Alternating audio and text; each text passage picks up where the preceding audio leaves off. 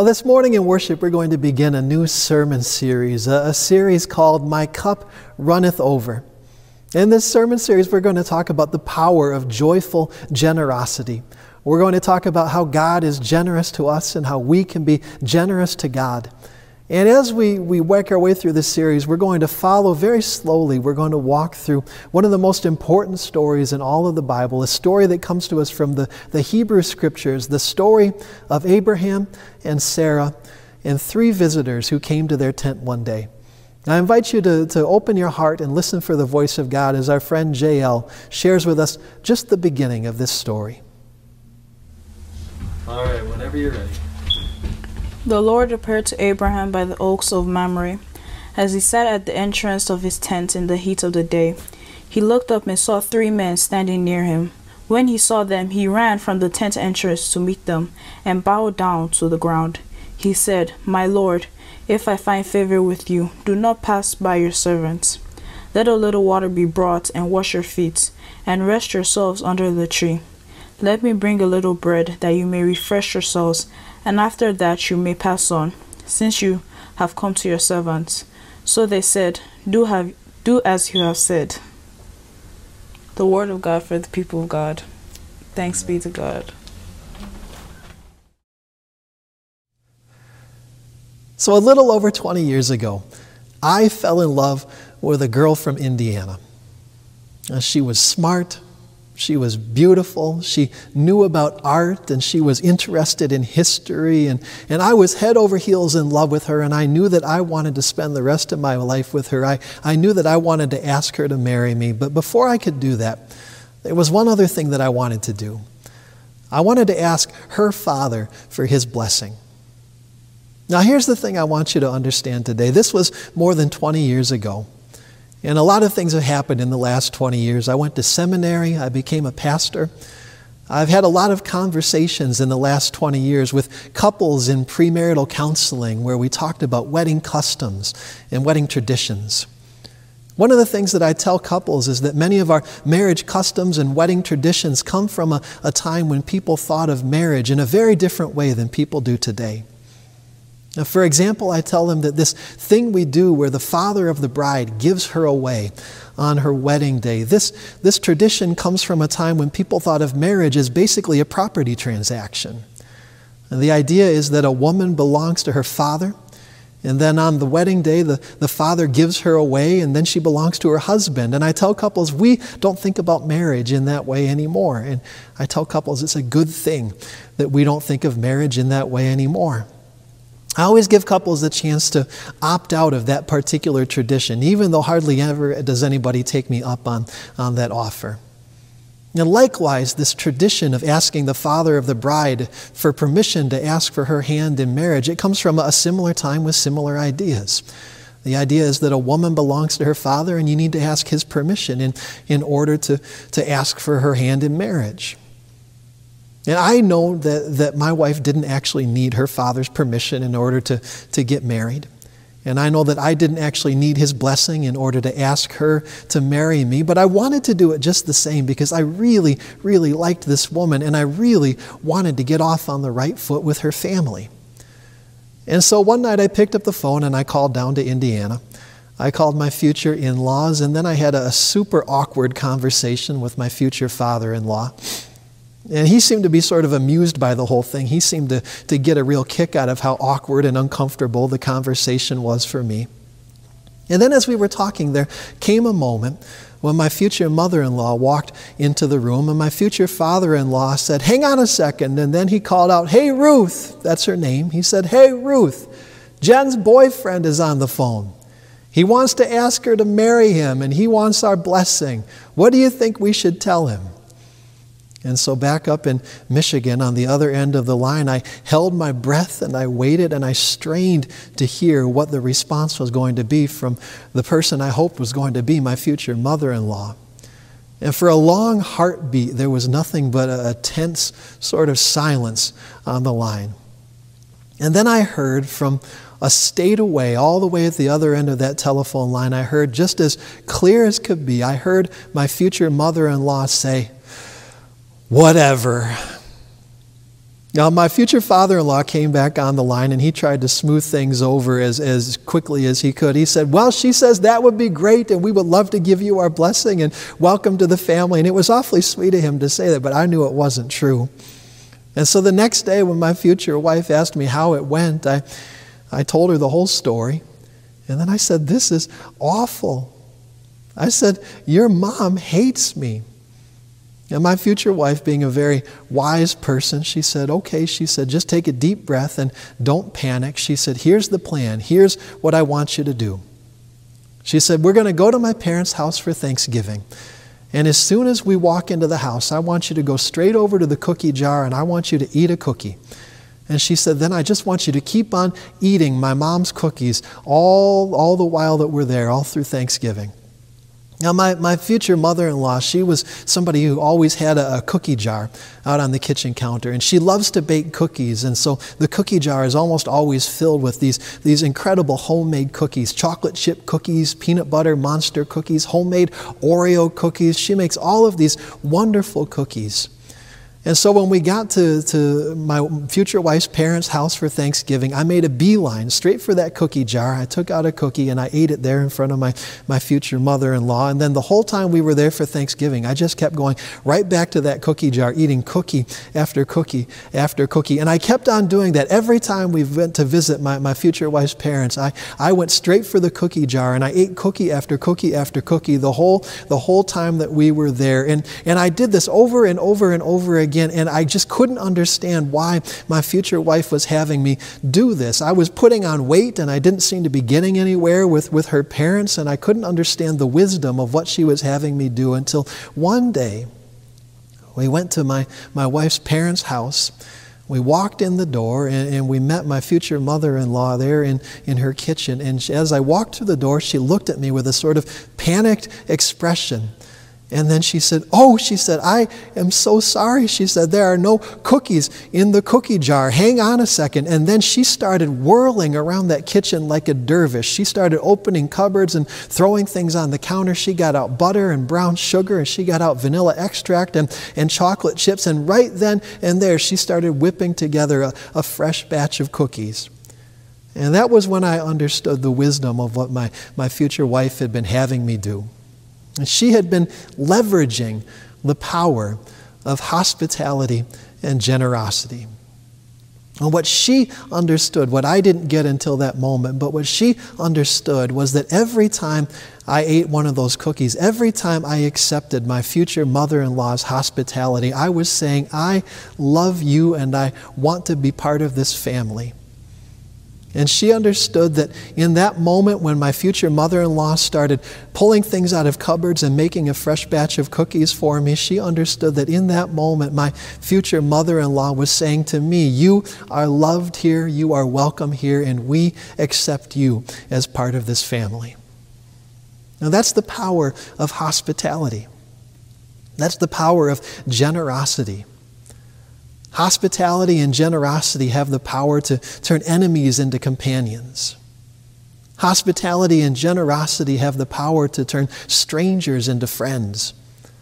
Hospitality and generosity have the power to turn weirdo, shaved-head college kids into, into part of a beloved family.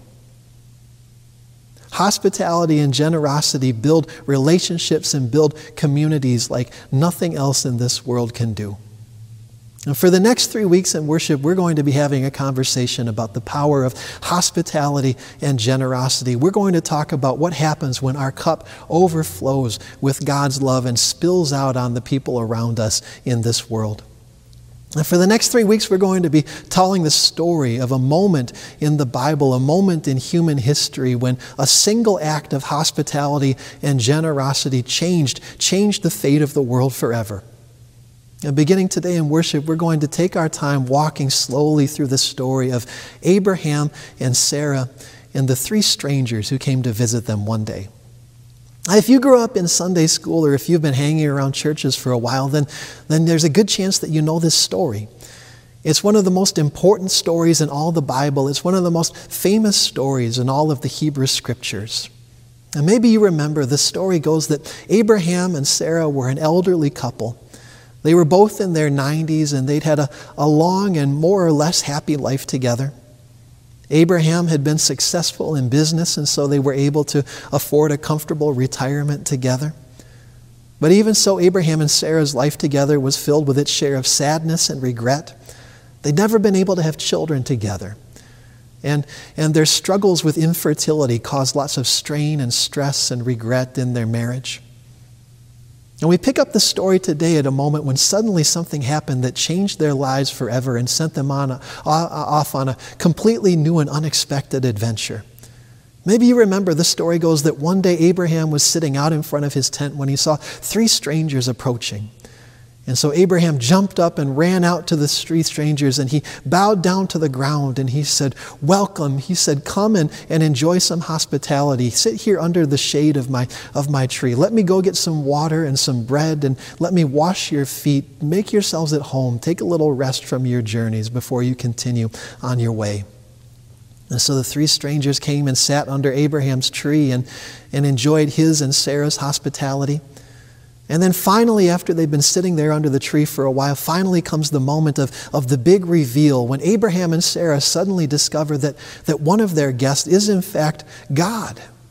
And God speaks to Abraham and Sarah and makes them a promise. God says, not only will you be parents, but you will be the parents of a, a great nation.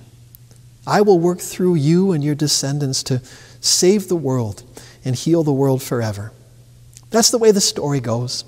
That's the way that I learned it in Sunday school. That's the way I learned it in seminary. I learned growing up in Sunday school that the moral of this story is always show hospitality, always show generosity to strangers, because you never know when, when a stranger who comes to you might actually be God in disguise. That's how I heard this story growing up. A few days ago, though, I, I learned something that forever will change the way that I read this story. A few days ago, I learned that our Jewish friends read this story in a, a completely different way. A few days ago, I was, I was studying what our friends the rabbis have to say about this story. When I know that we're going to, in worship, talk about a story from the Hebrew Scriptures, I like to do a little research. I like to find out what our, our Jewish friends have to say about a story or a passage of Scripture, because after all, they've had a lot longer to, to study these stories and to live out these stories than we Christians have. And so I did a little sleuthing and snooping around, and I came across an article in which a, a rabbi explained that, that our Jewish friends read this story in a very different way than Christians do. Now, this rabbi pointed out that in this story, the Bible never actually explicitly says that one of the strangers who came to visit Abraham is God in disguise. And the rabbi said, if we read closely, if we read the Scripture closely, this is what the book of Genesis actually says. The Bible tells us that Abraham one day was sitting out in front of his tent when the Lord came by for a visit. Abraham saw three strangers approaching his tent, and he jumped up and ran out to greet them. Now, we Christians, we always read the first sentence of this story, Abraham was sitting in front of his tent when the Lord came to visit him, as a way of introducing the three strangers who are about to show up and, and visit Abraham and Sarah. We've always read this as the moment when the Bible sort of gives us a heads up and tells us something that Abraham doesn't know, that lets us in on the secret that Abraham is about to receive a, a visit from God. But, but our Jewish friends, they read this story, they read that sentence in a very different way. Here's how our Jewish friends read this story. One day the Lord came to visit Abraham as he was sitting in front of his tent. And the Lord and Abraham were about to have an important conversation. The Lord was about to give Abraham some very important news when all of a sudden Abraham looked up and saw three strangers approaching his tent. And so Abraham leapt up and ran out to the strangers, calling out back over his shoulder to God, "Lord, don't leave just yet. Stick around for a while. I would love to have a conversation with you, but first there's something I've got to do. First I've got to take care of these three strangers who are coming towards my tent." And then Abraham turned and said to the three strangers, "Come and sit under the shade of my tree. Let me wash your feet. Let me get some bread and water. Come and rest at my tent for a little while before you continue on your way." And then the strangers came and they sat beneath the tree in the shade near Abraham's tent. And then they continued on their way, and when they had continued on their way, God and Abraham got back to the conversation that they had started before the three strangers came. Now, our Jewish friends read this story, and they see this is the story not of one visit, but of two. Our Jewish friends read this story, and they say Abraham at his tent that day, Abraham and Sarah at their tent that day received not three guests, but four, the Lord and the three strangers who came after the Lord.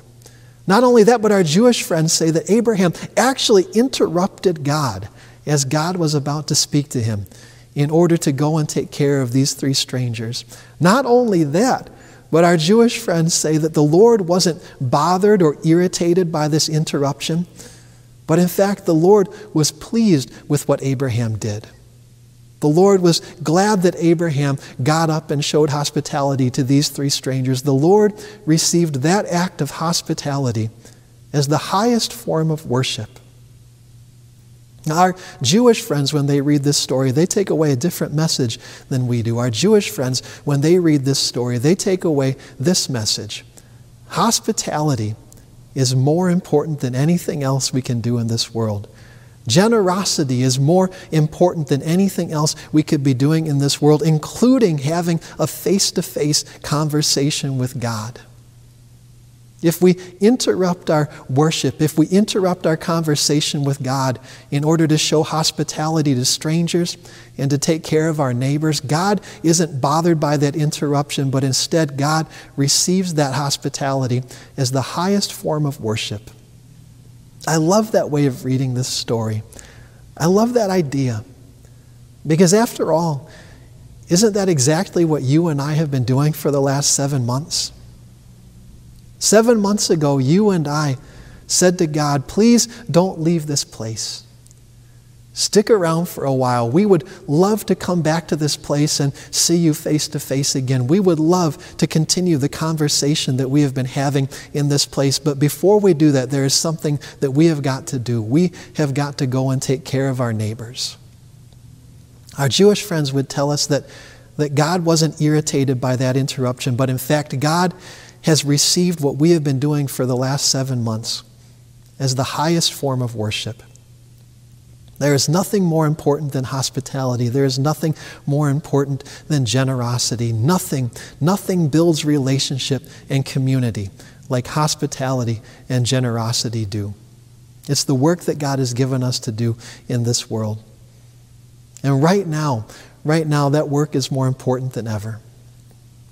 In a moment when so many of our relationships are stressed and so many of our communities are fractured and divided, in this moment when it is so clear, so clear that we are in need of God's healing love and God's peace to overflow through us into this world, my prayer is that we would truly be children of Abraham and Sarah.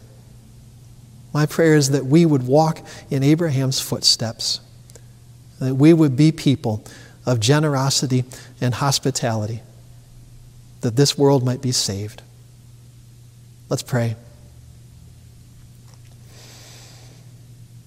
God, we give you thanks for the ways in which you visit us. We give you thanks for the ways in which you speak to us. And God, even though we long to gather as your family once again in this place, we pray that until that day comes, you would receive the care that we are giving to our neighbors, the kindness we are showing to strangers, as a form of worship. God, when we receive those who bear your image, when we care for those who bear your image, we pray that you would be honored and that you would be pleased and the world would be healed. In Jesus we pray. Amen.